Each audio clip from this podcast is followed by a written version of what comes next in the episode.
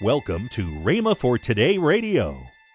Even though Elijah had God's power in his life, he could not make it work for everybody. But because he was sent to this particular widow's house, there was a continuous miracle. The meal barrel never became empty.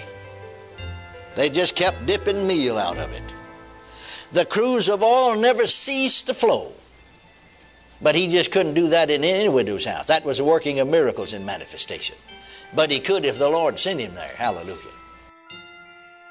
Welcome to Rhema for Today with Kenneth and Lynette Hagin. Today you'll hear more from Kenneth E. Hagin on his teaching, Healing Belongs to Us, on Rhema for Today Radio. Also, later in today's program, I'll tell you about this month's special radio offer. Right now, let's join Kenneth E. Hagin for today's message. God shows me you're unsaved, not even a Christian. But the Spirit of God shows me exactly what's wrong with you physically, and I told him. He told me to tell you to come in and stand and I lay hands on you and instantly be healed, and he was. I've had that happen more than once in meetings, tent meetings. I've had folks come way back out the other side of the crowd. I, I, I couldn't even see out there because you see, there's no lights out there. The lights are under the tent, see. And suddenly the Spirit of God moved on me, and I stopped and said, God shows me that there's a man. I can't see him because I can't see out there. Way out there in the dark, sinner man, smoking a cigarette. This is what's wrong with you physically. He told me to tell you to come in here and lay hands on you and you'd be healed. Here come a man just a stomping in. I laid hands on him, he's healed. Wasn't even saved. He is healed. Two nights later, he got saved, came to the altar and got, got saved. Before the meeting's over, I laid hands on him, he's filled with the Holy Ghost. I went to the church where he had, full gospel church said for a meeting and a couple of years later or so, the pastor said to me, I'll tell you one thing about it. Man, that fella, you talk about being turned on for God, he does more work than all the other men in my church put together. He's on fire. See, God knows what he's doing. Praise God. Well, thank God for supernatural manifestations of the Holy Ghost. You can't make them work for everybody. If you could, I'd do it. Amen. Are you listening? But those things are manifested as the Spirit wills, not as I will.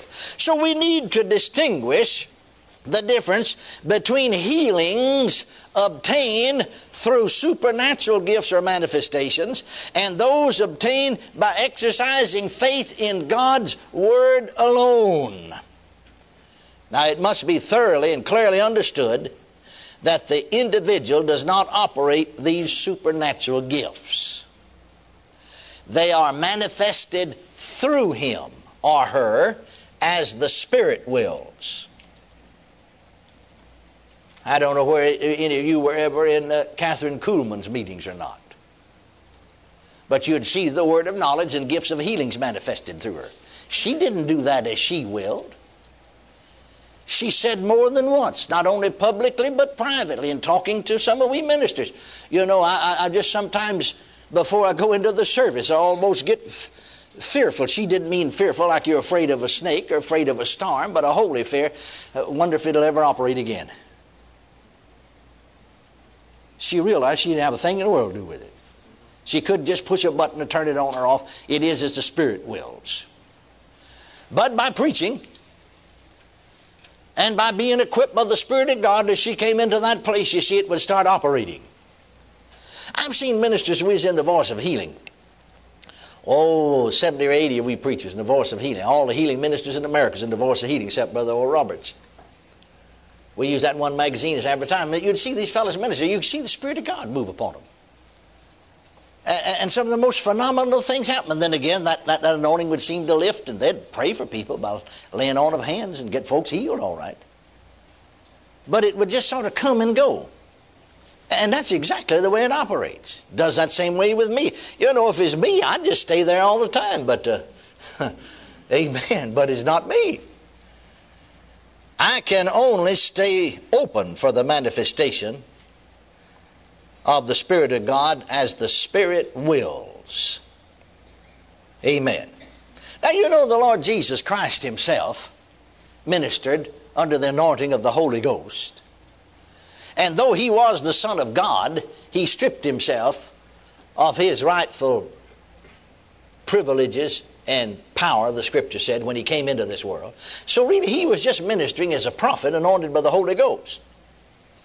And he couldn't just turn it on and off when he wanted to. See, the Bible said here in Mark 6 5, in the city of Nazareth, his hometown, uh, it says, and he, Jesus, could there in Nazareth do no mighty work. Didn't say he wouldn't, said he couldn't. Save he laid his hands on a few, a few sick folk and healed them. I want you to notice that Mark didn't say he wouldn't do any mighty work there. He said Jesus couldn't. Well, now, if he's anointed by the Holy Ghost, why can't he? Well, you see, the manifestation of the Spirit only comes as the Spirit wills. The Amplified New Testament said he laid his hands on a few sickly people. In other words, they were just sick, nothing like blindness or deafness or crippled or palsy, nothing big, as we would say. W. Vine's Expository Dictionary of New Testament Words brings out the fact that the Greek, New Testament was originally written in Greek. The Greek says he laid his hands on a few folks with minor ailments, minor ailments, and healed them. Now, see, Jesus was ministering as a prophet of God, anointed with the Spirit. He says in Luke 4:24, "Verily I say unto you, no prophet is accepted in his own country." Here he calls himself a prophet. In Matthew 13:58, we learn why Jesus could not heal on some occasions. Matthew 13:58, we learn why Jesus could not heal on certain occasions, some occasions. Now notice how Matthew said it. And he did not many mighty works there. Now why? Because because of their unbelief. In other words, their unbelief hindered him. Amen. Are you listening? Well, if unbelief hindered him, then unbelief will hinder him now. Because after all, it is still Jesus healing people as he works through us. Also, notice in Luke 4 26, learn something about the manifestations of gifts of the Spirit, and it'll help you immeasurably. Notice in Luke 4 26 here, now Jesus said, when there was a great famine through the land during Elijah's time, that there were many widows in Israel. But notice what he said in this 26th verse. But unto none of them was Elias, that's Elijah, sent, save unto Sarepta, a city of Sidon, unto a woman that was a widow. Even though Elijah had God's power in his life, he could not make it work for everybody. But because he was sent to this particular widow's house, there was a continuous miracle. The meal barrel never became empty. They just kept dipping meal out of it. The cruse of oil never ceased to flow. But he just couldn't do that in any widow's house. That was the working of miracles in manifestation. But he could if the Lord sent him there. Hallelujah.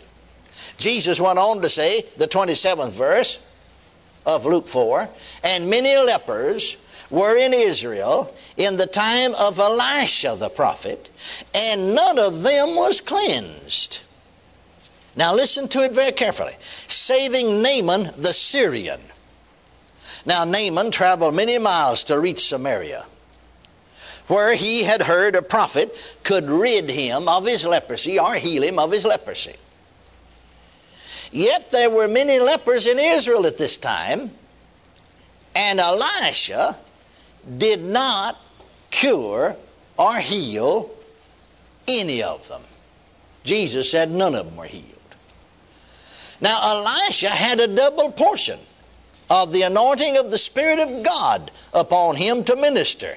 That is a double portion of what Elijah had. The Bible re- records that he did twice as many miracles as Elijah, his predecessor. There were lepers in Israel, Jesus said they were. Luke 4:27. But not one of them was healed. Yet to Naaman a Syrian. 2 Kings 5:10 Notice what Elisha said to him. Well, he sent word by servant. Go and wash in Jordan seven times, and thy flesh shall come again to thee, and thou shalt be clean. Now, why didn't the lepers in Israel go to Elisha and get healed too? The answer lies in the Israelites' covenant of healing with God. In that covenant, the Lord said, I am the Lord that healeth thee. In that covenant, Exodus 23, verse 25 and 26, he said, I will take sickness away from the midst of thee, the number of thy days I will fulfill. Then again in Deuteronomy 7:15, in that covenant God said to Israel, and the Lord will take away from thee all sickness. You see, really, dear friends, they didn't need any prophet to heal them. They needed to believe the covenant that God had established with them. Are you listening? And had they believed it, they would have been cleansed of their leprosy. But Naaman didn't have any such covenant. He didn't know anything about it. He'd never heard anything like that given forth. Naaman wasn't even under the covenant. And yet, you ever stop to think about it? He must have believed eventually the words that were said to him because he acted upon them. Welcome to Rhema for Today with Kenneth and Lynette Hagin. You can find more great materials by Kenneth E. Hagin, Kenneth Hagin, and the rest of the Hagin family by visiting our online bookstore. Right now, I'd like to tell you about this month's special radio offer. Backed by popular demand, Lynette's Bargain Bag. The first item in this offer is the slimline book from Craig Hagin entitled The Power of God. The next item is the four CD series from Kenneth E. Hagin entitled God's Medicine, and the book from Kenneth Hagin, Healing Forever Settled. Also, a special Faith Friend and Prayer Cloth. All of these items are for the special price of $35. That's $20.40 off the retail price.